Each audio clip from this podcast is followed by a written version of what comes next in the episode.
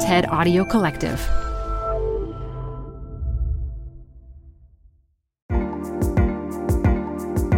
Hi, everyone. Here's a little something different for you today. We're sharing an episode of Your Undivided Attention, another podcast in the TED Audio Collective. It's hosted by Tristan Harris and Aza Raskin. And every episode, they explore the incredible power that technology has over our lives and how we can use it to catalyze a more humane future. You might have heard Tristan on his Netflix series, but on the show, he goes deeper into these ideas with a wide and fascinating range of guests. Here's an episode we thought you'd enjoy. And if you want more, follow your undivided attention wherever you're listening to this podcast.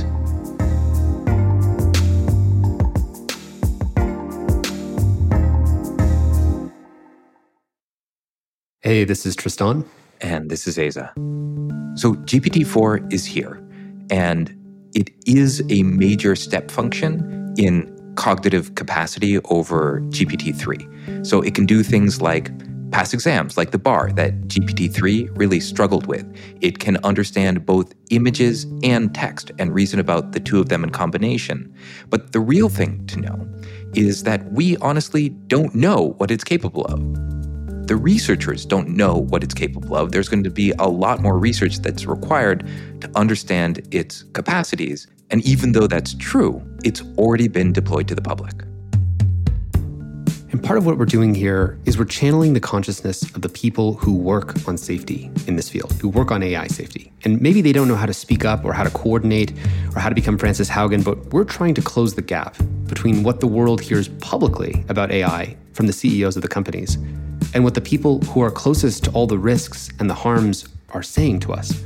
Yeah. And they asked us to step forward and represent their concerns and put it together in a cohesive story and then express it more publicly. This is a special episode of Your Undivided Attention that's based on a talk that we gave a few weeks ago at the Commonwealth Club in San Francisco.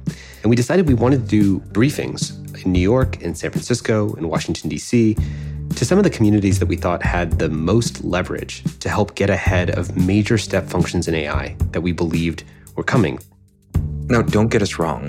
You might be thinking "Aza and Tristan are just focusing on all the terrible things that AI does. And AI is going to bring some incredible things, right? We will probably get much closer to solving cancer or parts of climate change, inventing new materials, creating new yeasts which eat plastics. But the point we're trying to make is no matter how good your utopia you create, if your dystopia is bad enough, it doesn't matter.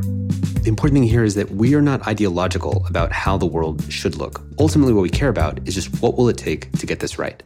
And so, what we're hearing from the inside is not slow down AI. What we're hearing from the inside is we need to move at the speed of getting it right, because we only get one shot at this. So now we've done briefings with the heads of institutions, major media organizations, and also that they can understand what the fears of the people who work on AI safety themselves are thinking. And this talk, which you're about to hear, is the culmination of that work.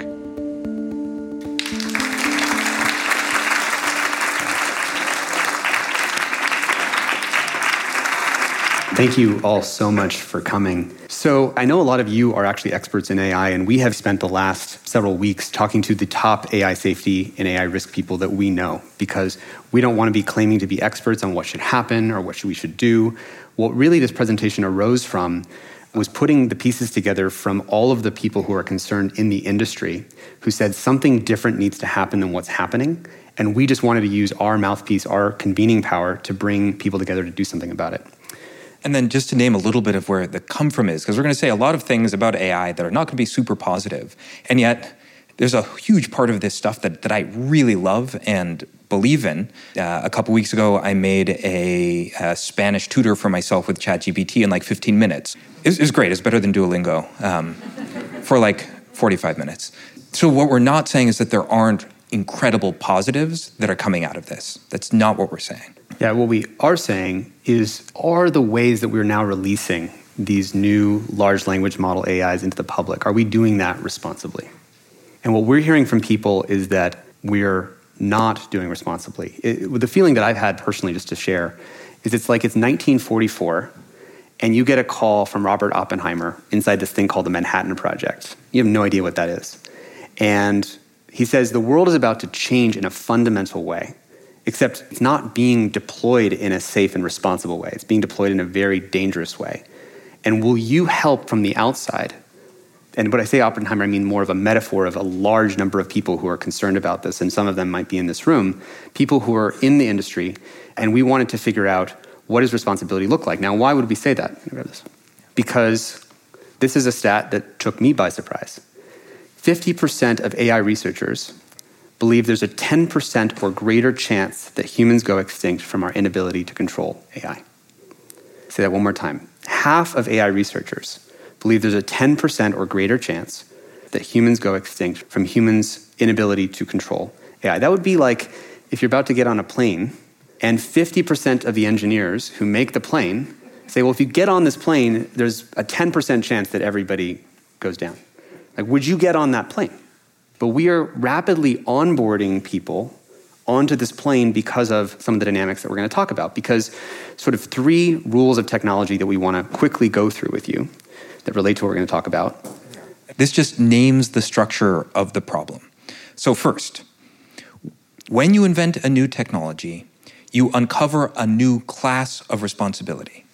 And it's not always obvious what those responsibilities are. So, to give two examples, we didn't need the right to be forgotten to be written into law until computers could remember us forever. It's not at all obvious that cheap storage would mean we'd have to invent new law. Or we didn't need the right to privacy to be written into law until mass produced cameras came onto the market, right? And Brandeis had to essentially from scratch invent the right to privacy. It's not in the original Constitution. And of course, to fast forward just a little bit, the attention economy, we are still in the process of figuring out how to write into law that which the attention economy and the engagement economy takes from us. So when you invent a new technology, you uncover a new class of responsibility. And then, two, if that technology confers power, it will start a race. And if you do not coordinate, the race will end in tragedy. There's no one single player that can stop the race that ends in tragedy. And that's really what the social dilemma was about. And I would say that social dilemma and social media was actually humanity's first contact moment between humanity and AI. I'm curious if that makes sense to you because when you open up TikTok and you scroll your finger, you just activated the supercomputer, the AI pointed at your brain to calculate and predict with increasing accuracy the perfect thing that will keep you scrolling. So we now have every single day an AI, which is a very simple technology, just calculating what photo, what video, what cat video, what birthday to show your nervous system to keep you scrolling. But that fairly simple technology was enough in the first contact with AI to break humanity with information overload, addiction, doom scrolling, sexualization of kids, shortened attention spans, polarization, fake news, and breakdown of democracy. And no one intended those things to happen, right? We just had a bunch of engineers who said, we're just trying to maximize for engagement. It seemed so innocuous. And so, in this first contact with social media, humanity lost. And it's important to note that maximize engagement rewrote the rules of every aspect of our society because it took these other core aspects of our society into its tentacles and took them hostage. So now children's identity is held hostage by if you're, you know, 18 years old and you don't have a Snapchat account or an Instagram account, you don't exist, right? It, it is held that hostage. You are socially excluded if you don't do that. These things are now run through this engagement economy, which has infused itself and entangled itself, which is why it's now so hard to regulate. So now, if we talk about the second contact moment, which we you know, focus on these new large language models we're going to get into, what are the narratives that we're talking about now, right? We're saying AI is going to make us more efficient. It's going to help us write things faster, write code faster, and solve impossible scientific challenges, solve climate change, and help us make a lot of money. And these things are all true. These are real benefits. These are real things that are going to happen. And also, behind that, we've got people worried about well, what about AI bias? What if it takes our jobs? We need transparency. And behind all that is this other kind of monster this monster is increasing its capabilities, and we're worried it's going to entangle itself with society again. So, the purpose of this presentation is to try to get ahead of that.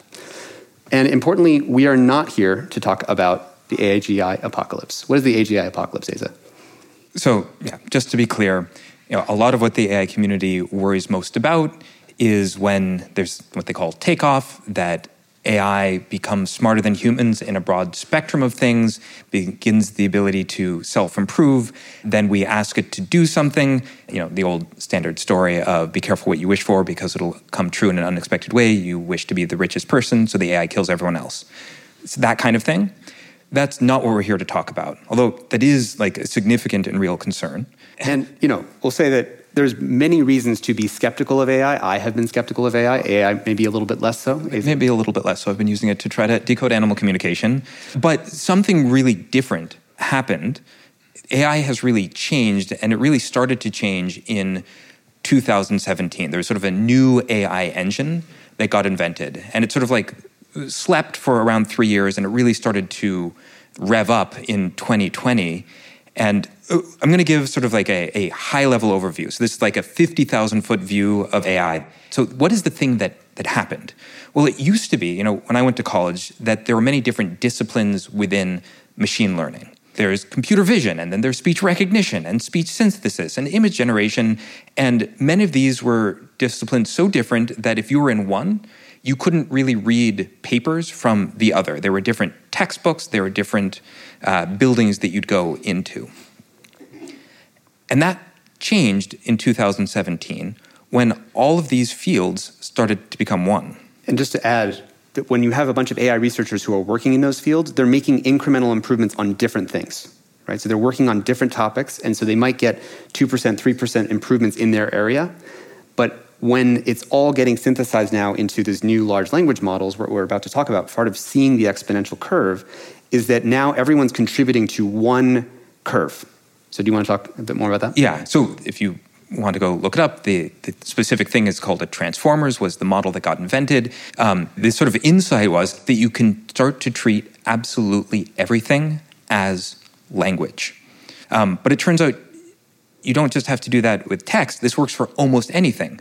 So you can take, for instance, images. You can just treat as a kind of language. It's just a set of image patches that you can arrange in a linear fashion, and then you just predict what comes next. So images can be treated as language sound. You break it up into little microphonemes, um, predict which one of those comes next? That becomes a language. fMRI data becomes a kind of language. DNA is just another kind of language. And so suddenly, any advance in any one part of the AI world became an advance in every part of the AI world. You could just copy paste. And you can see how advances now are immediately multiplicative across the entire set of fields.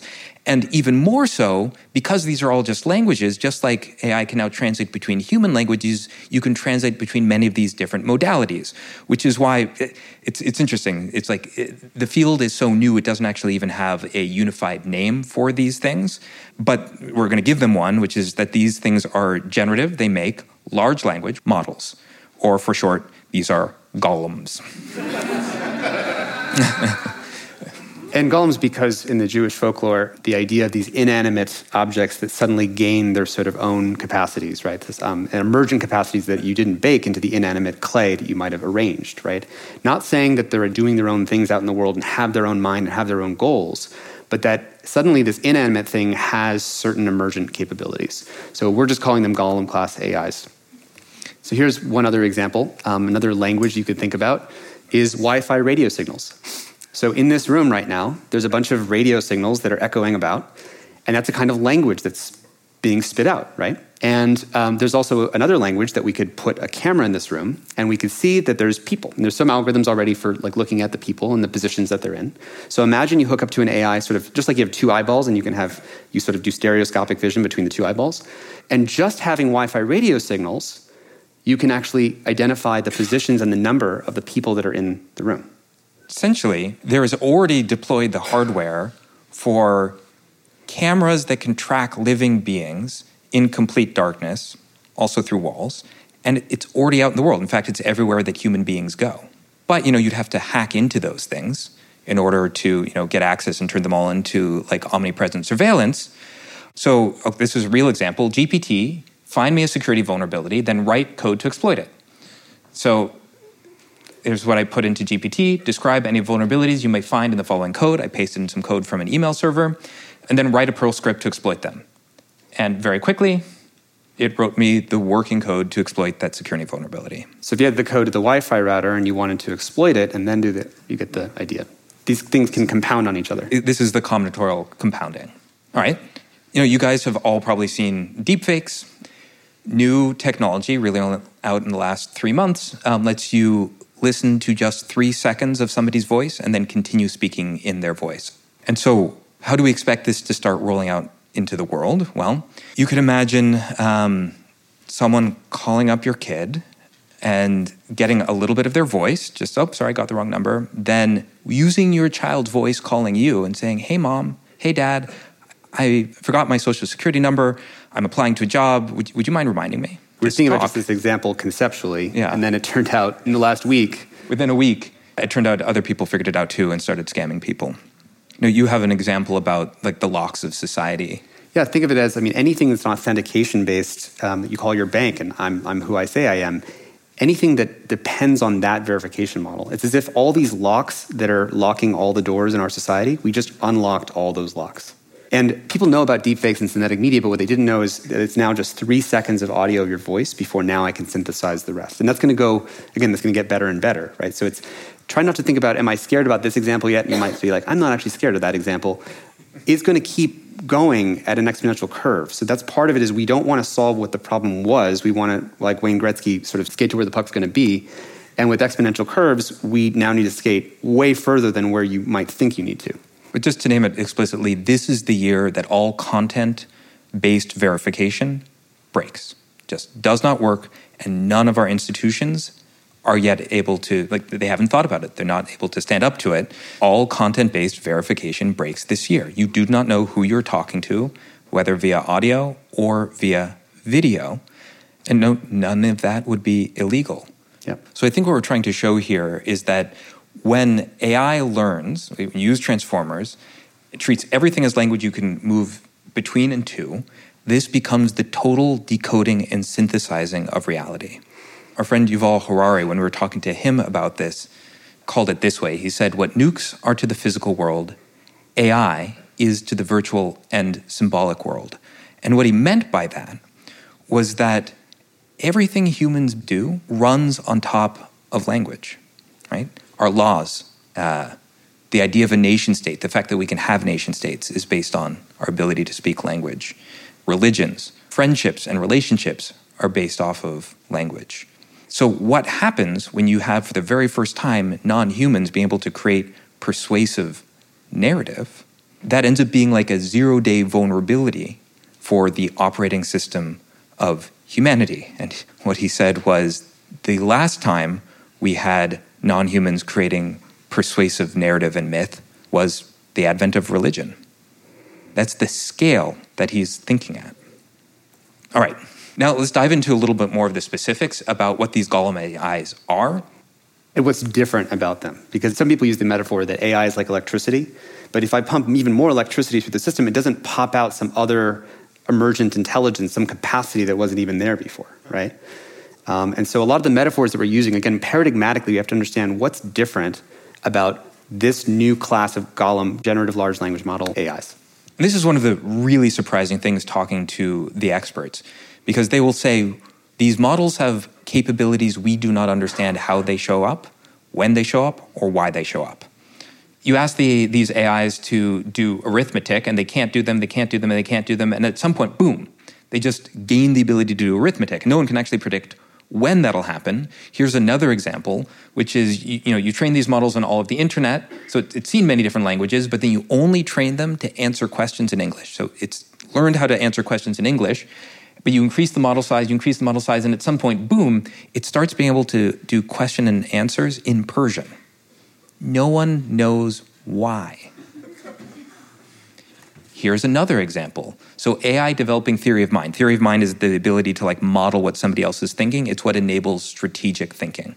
So in 2018, GPT had no theory of mind. In 2019, barely any theory of mind. Uh, in 2020, it starts to develop like the strategy level of a four-year-old. By 2022, January, it's developed the strategy level of a seven-year-old, and by November of last year, it's developed almost the strategy level of a nine-year-old. Now, here's the really creepy thing we only discovered that AI had grown this capability last month.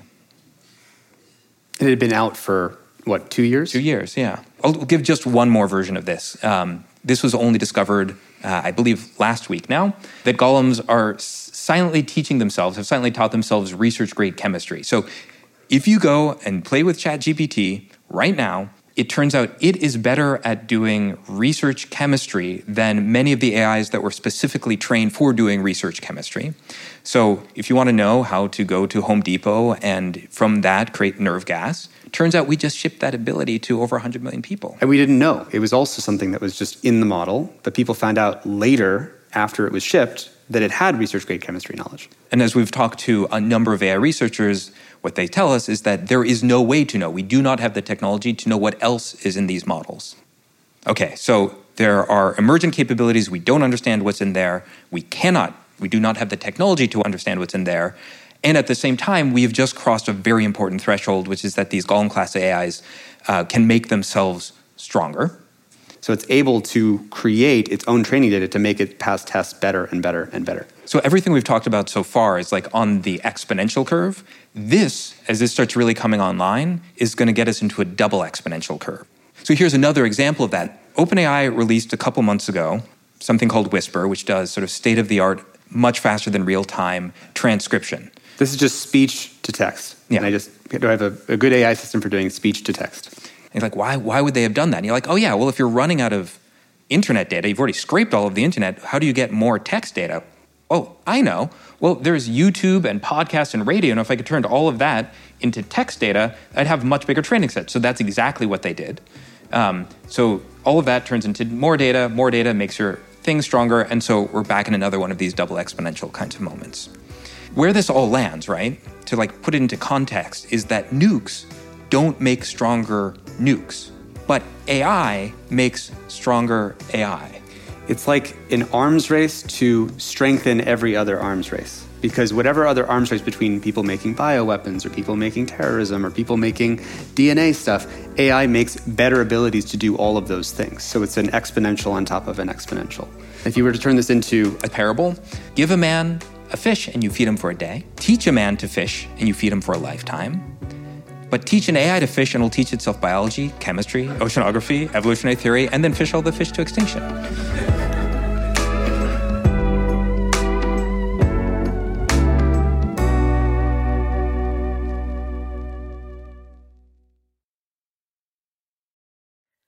Ever wish you could look around the corner to make sense of today's big business and social issues and prepare for what's coming tomorrow? Dozens of podcasts promise to bring you the latest news and the latest trends. But where's the so what? Why does it matter? And what does it all mean for you? BCG's flagship podcast, The So What from BCG, features award winning British journalist Georgie Frost, interviewing BCG's leading thinkers and doers to get you the answers you want and need. Hear the ideas that are shaping and disrupting the future. This is not your typical business strategy podcast. Listen to the So What from BCG wherever you get your podcasts. Support for TED Tech comes from Odoo. What is Odoo? Well, Odoo is an all in one management software with apps for every business need. Odoo has apps for CRM, accounting, sales, HR, inventory, manufacturing, and everything in between. And they're all in one, easy to use software. And the best part about Odoo? All Odoo apps are integrated, helping you get things done faster and more efficiently. So when you think about business, think Odoo. To learn more, visit odoo.com slash tedtech. That's O-D-O-O dot com slash tedtech. This show is brought to you by Schwab. With Schwab investing themes, it's easy to invest in ideas you believe in, like artificial intelligence, big data, robotic revolution, and more. Choose from over 40 themes.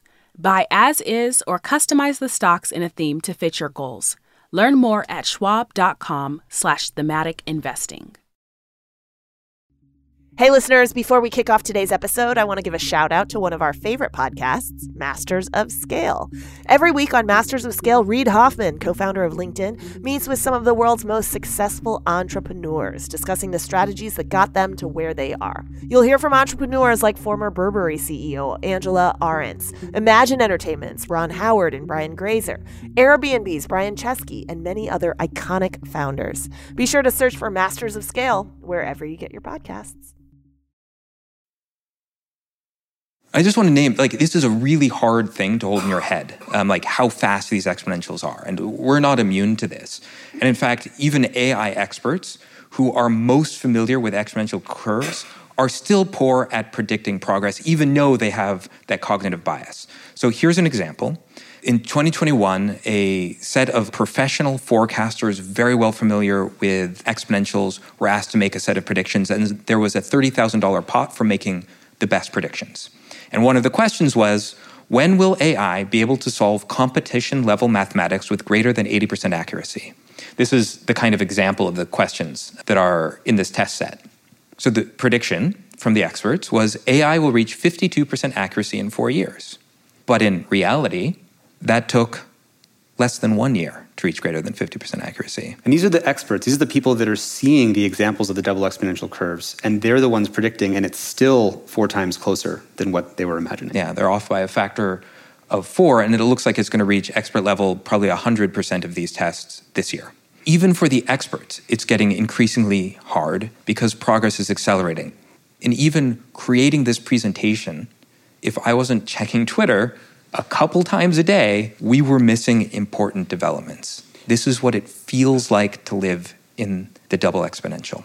And because it's happening so quickly, it's hard to perceive it. Like paradigmatically, this whole space sits in our like cognitive blind spot. You all know that if you look kind of like right here in your eye, there's a literally a blind spot because your your eye has a, like a nerve ending that won't let you see what's right there. And we have a blind spot paradigmatically with exponential curves. Now we have this idea democratization is a great thing because democratization rhymes with democracy, right? And so, in, especially in this room, especially in Silicon Valley, we often talk about we need to democratize access to everything. And this is not always a good idea, especially unqualified democratization. And I'm sorry, in these examples, we're really ripping off the veil here and just trying to show where this can go. You can identify how to optimize supply chains, you can also break supply chains. You can identify how to find new drugs to heal humanity, and you can also find things that can break humanity.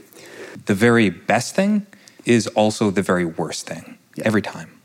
So, um, I want you to notice in this presentation that we have not been talking about chatbots. We're not talking about AI bias and fairness. We're not talking about AI art or deepfakes or automating jobs or AGI apocalypse. We're talking about how a race dynamic between a handful of companies of these new Golem class AIs are being pushed into the world as fast as possible, right? We have Microsoft that is pushing ChatGPT into its products. We'll get into this more later. And again, until we know how these things are safe, we haven't even solved the misalignment problem with social media. So, in this first contact with social media, which we, we know those harms, going back, if only a relatively simple technology of social media with a relatively small misalignment with society could cause those things.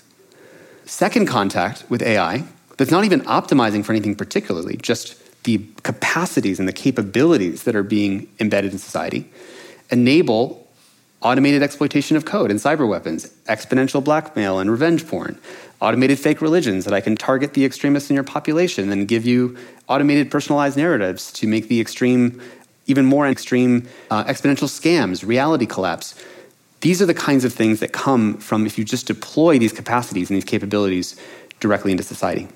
So you know, we still have this problem of social media and engagement. The way that that race for engagement gets translated to these large language models is companies competing to have an intimate spot in your life. And just to double underline that, in the engagement economy, it was the race to the bottom of the brainstem in sort of second contact, it'll be race to intimacy.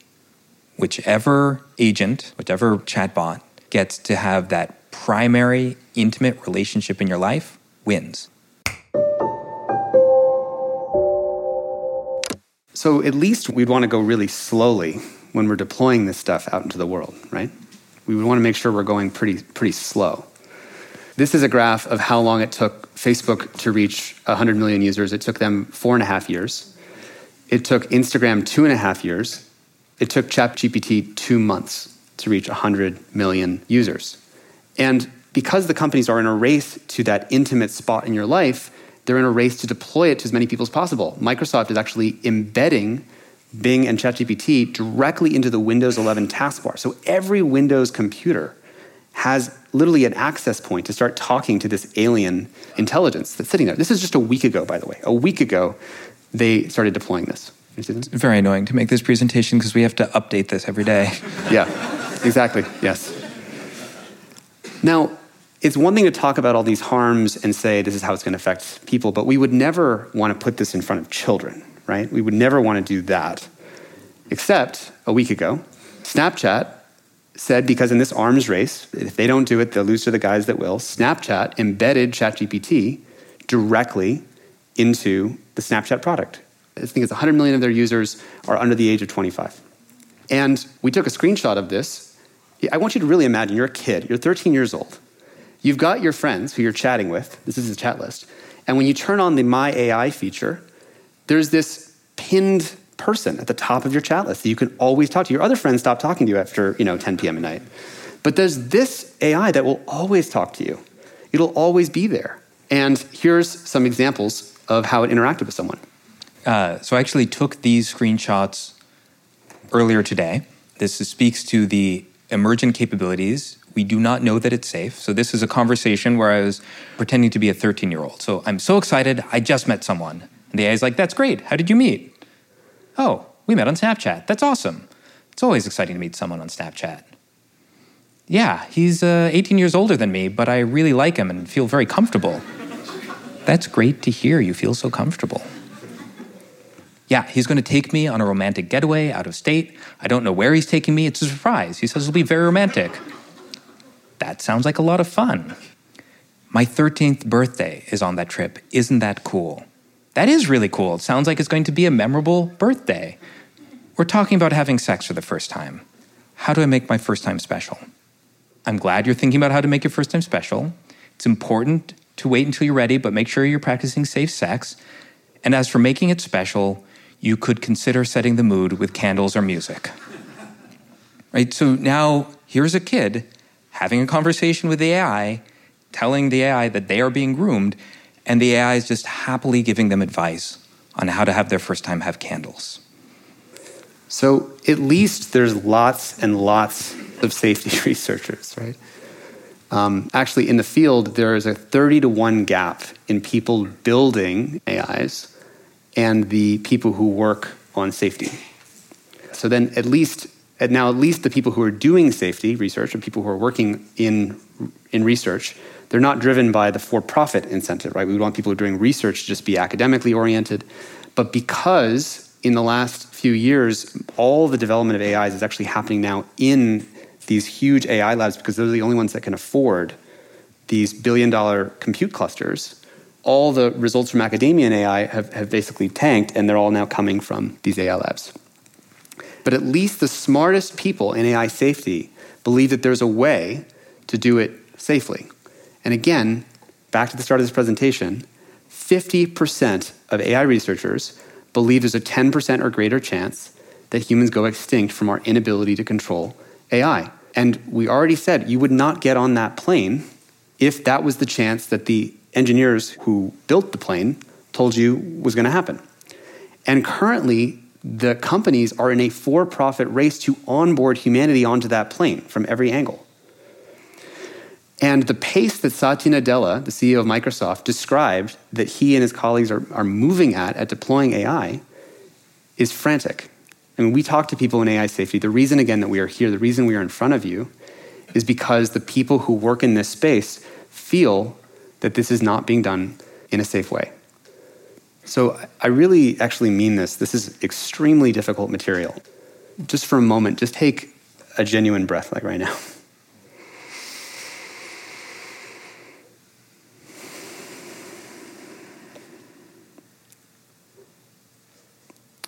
You know, there's this challenge when communicating about this, which is that I don't want to dump bad news on the world. I don't want to be talking about the darkest horror shows of the world.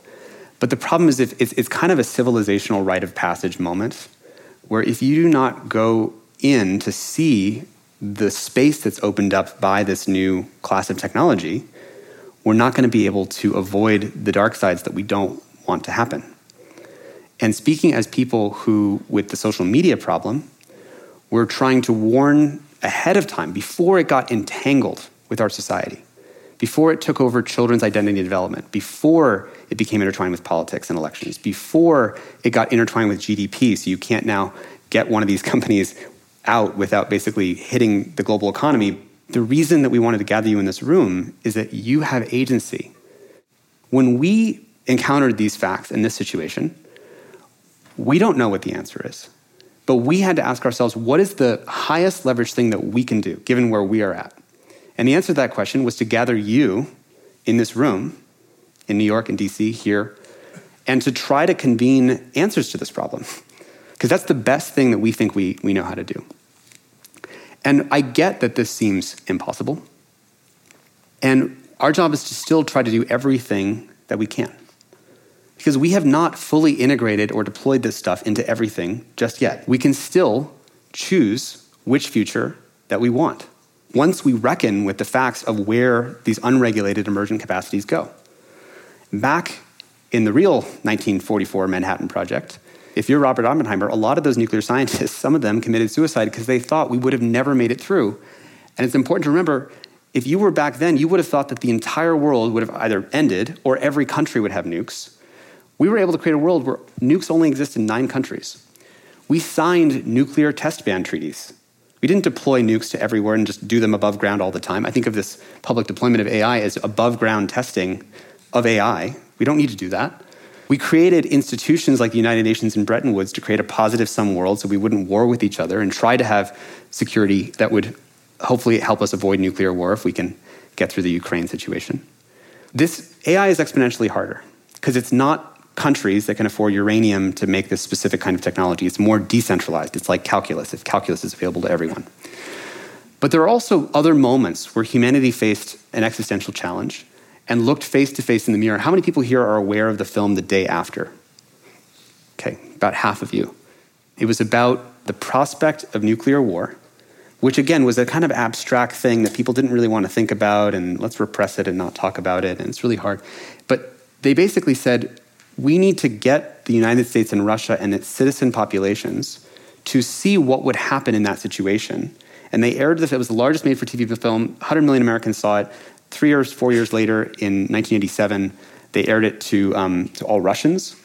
And it helped lead to a shared understanding of the fate that we move into if we go to full scale nuclear war. And what I wanted to show you was a video that after they aired this to 100 million Americans, they actually followed it with an hour and a half Q&A discussion and debate between some very special people. So imagine you just saw a film about nuclear war. I think this will feel good to watch this. There is, and you probably need it about now, there is some good news. If you can, take a quick look out the window. It's all still there. Your neighborhood is still there, so is Kansas City, and Lawrence, and Chicago, and Moscow, and San Diego, and Vladivostok. What we have all just seen, and this was my third viewing of the movie, what we've seen is sort of a nuclear version of Charles Dickens' Christmas Carol. Remember Scrooge's nightmare journey into the future with the spirit of Christmas yet to come? When they finally return to the relative comfort of Scrooge's bedroom, the old man asks the spirit the very question that many of us may be asking ourselves right now.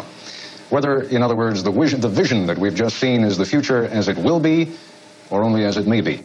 Is there still time? To discuss, and I do mean discuss, not debate, that and related questions tonight, we are joined here in Washington by a live audience and a distinguished panel of guests. Former Secretary of State, Henry Kissinger. Elie Wiesel, philosopher, theologian, and author on the subject of the Holocaust. William F. Buckley, Jr., publisher of the National Review, author, and columnist.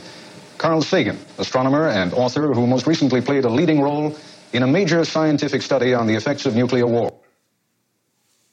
So it was a real moment in time when humanity was reckoning with historic confrontation.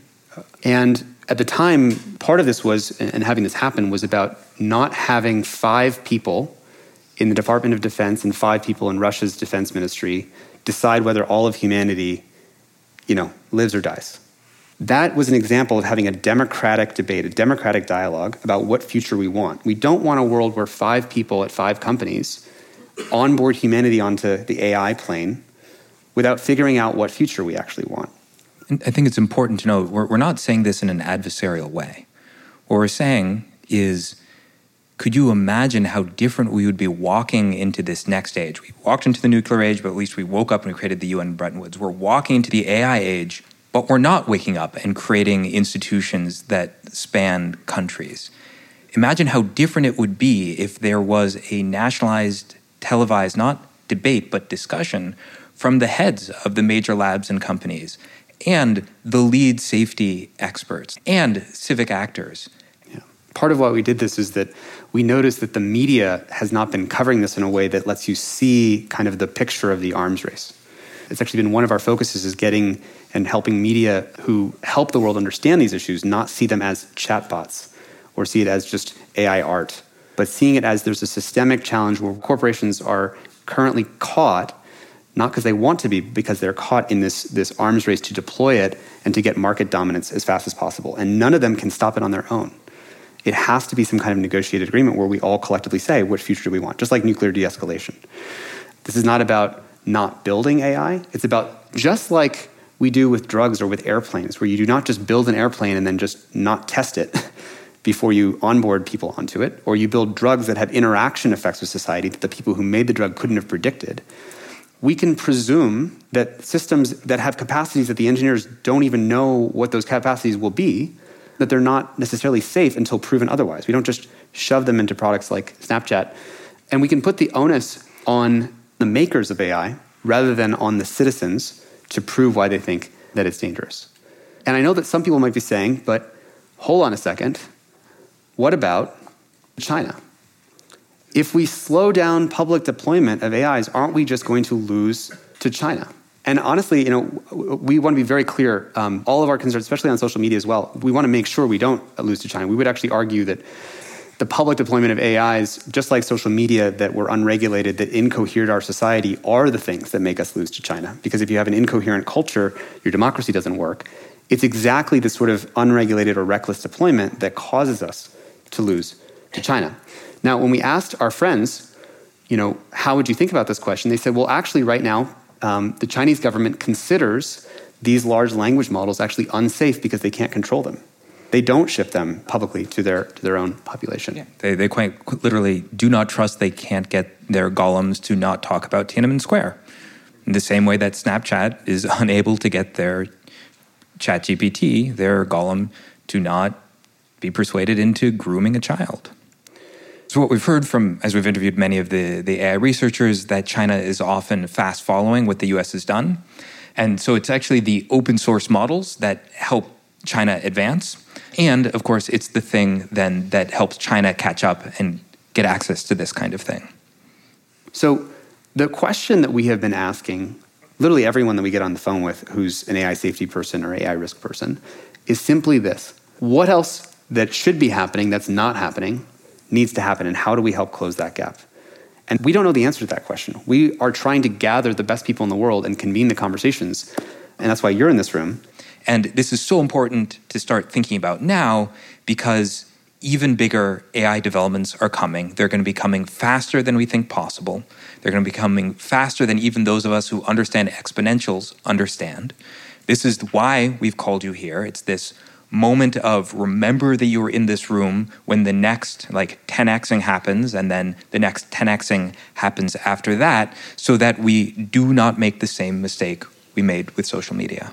It is up to us collectively that when you invent a new technology, it's your responsibility as that technologist to help uncover the new class of responsibilities, create the language, the philosophy, and the laws, because they're not going to happen automatically that if that tech confers power, it'll start a race, and if we do not coordinate, that race will end in tragedy. Unfamiliar constellations, shadow candy. One of the most urgent and exciting things that I think this talk is calling for, and what this moment in history is calling for, is how do we design institutions that can survive in a post AI world? So, for every technologist, every regulator, every institution lead out there, this is the call. How do we upgrade our 19th century laws, our 19th century institutions for the 21st century?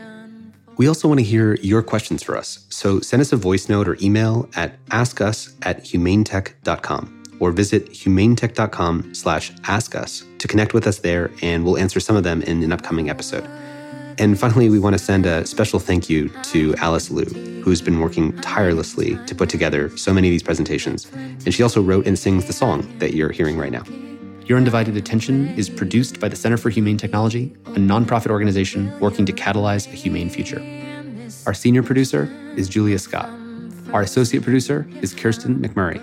Mia Lobel is our consulting producer, mixing on this episode by Jeff Sudakin. Original music and sound design by Ryan and Hays Holladay, and a special thanks to the whole Center for Humane Technology team for making this podcast possible.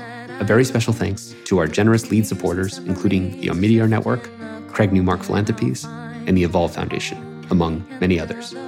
You can find show notes, transcripts, and much more at humanetech.com. And if you made it all the way here, let me give one more thank you to you for giving us your undivided attention.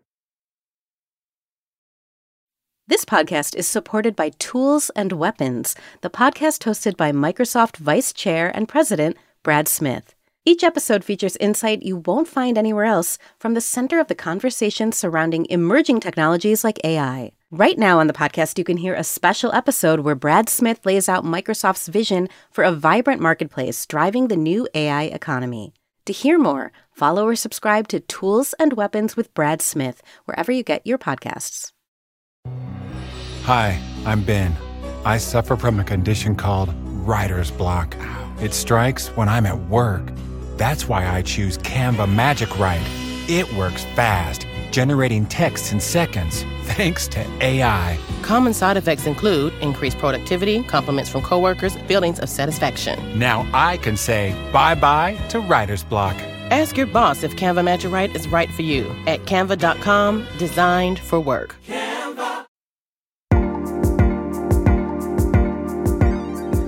All right, that's our show. Thanks for listening. TED Tech is part of the TED Audio Collective.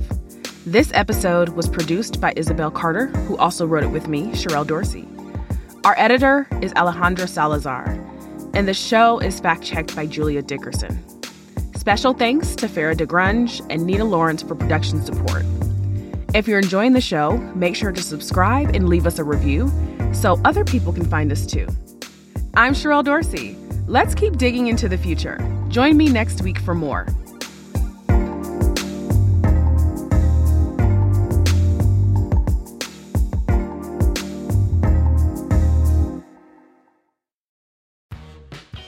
You're growing a business and you can't afford to slow down. If anything, you could probably use a few more hours in the day. That's why the most successful growing businesses are working together in Slack. Slack is where work happens, with all your people, data, and information in one AI powered place. Start a call instantly in huddles and ditch cumbersome calendar invites. Or build an automation with Workflow Builder to take routine tasks off your plate, no coding required. Grow your business in Slack. Visit slack.com to get started.